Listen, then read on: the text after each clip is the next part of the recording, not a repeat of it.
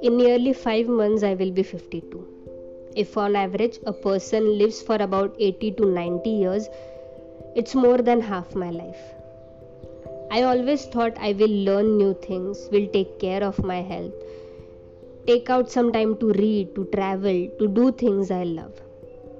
but then I got married. So I postponed it. I thought I will do all of this after completing my responsibilities towards my family. And believe me, it's not just me. There are many mothers out there who must have planned similar things. We all just wait around and postpone our time to enjoy, to learn, to love ourselves, to care for ourselves for many years. I thought once I complete all my milestones and finish with all my responsibilities, I will finally live my life to the fullest. You know, not only those who work or are in a corporate office runs the rat race. It's all of us. We all are in a race to cross all these milestones on appropriate time. Like getting education, getting a job, getting married, making babies, raising those kids, their education, their marriage, so on and so forth. It's never ending. But we all forget one thing that we are not here to survive this race. We are here to enjoy moments, to make memories, to be better version of ourselves, to evolve. We are here to experience all ups and downs until we learn our lessons. We are here to love others and fall in love with ourselves. I kept waiting for that opportunity to live. My daughter kept telling me to live for myself.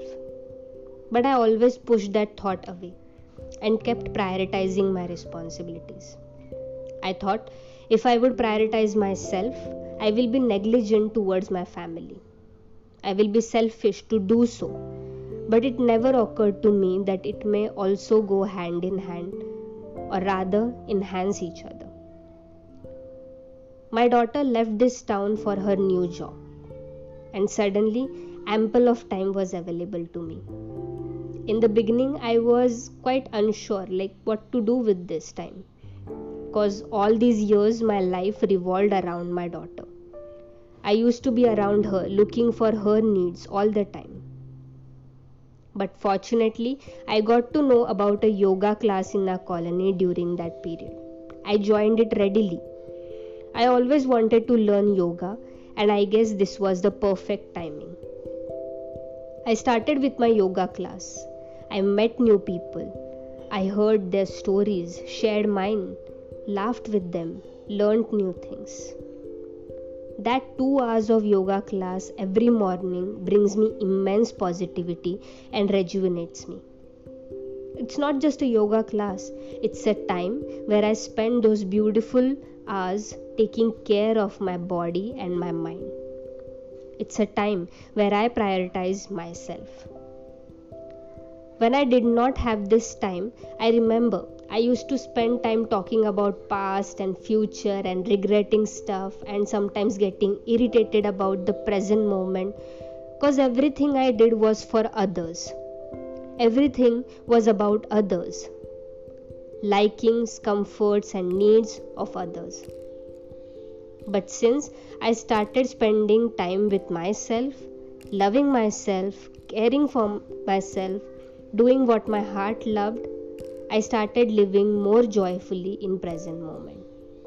I learned to prioritize my needs, know my likings and interest.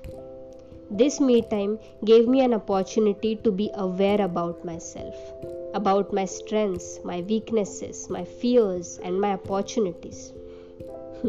now when my daughter visits home, she tells me that I am looking younger. I am glowing and most importantly, I look happy, calm, and peaceful. And that's true. I feel calm, happy, and peaceful.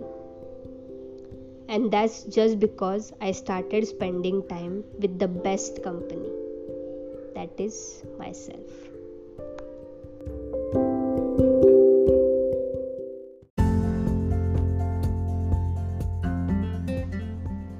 This story was about a mother a story of most of the Indian mothers who keep prioritizing their responsibilities toward their family and forget to spend quality time with themselves for themselves.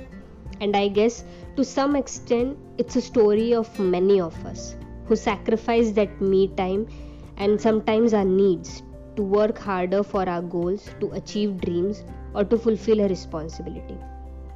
It's not wrong to do so but spending little time caring, pampering, and loving ourselves can actually add to the creativity, productivity, and peace of mind. This me time helps us reflect on ourselves, our experiences, our progress, and know ourselves a little more day by day. Also, spending time doing what we love or pursuing a hobby secretes dopamine in our body, which makes us feel good and relaxes our mind.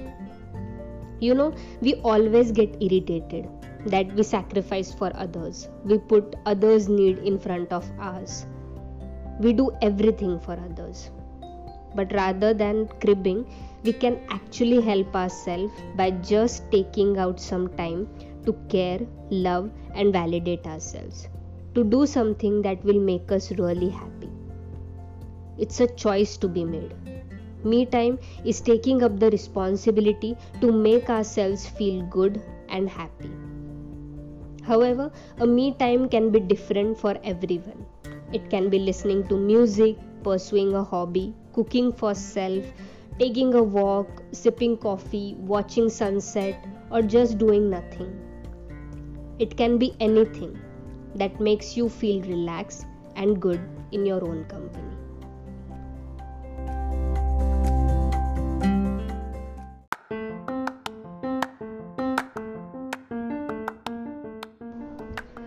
So, this was today's story with an amazing insight that a little quality time with yourself can help you live a better and a happier life. You can share your experiences, stories, and insights with me on my Instagram handle, Mental Knots. Also, don't forget to check out my blogs on mentalknots.wordpress.com. Share this podcast with your friends and family and let them hear these beautiful stories and insights. Stick around for more stories of you and me. Till then, bye bye.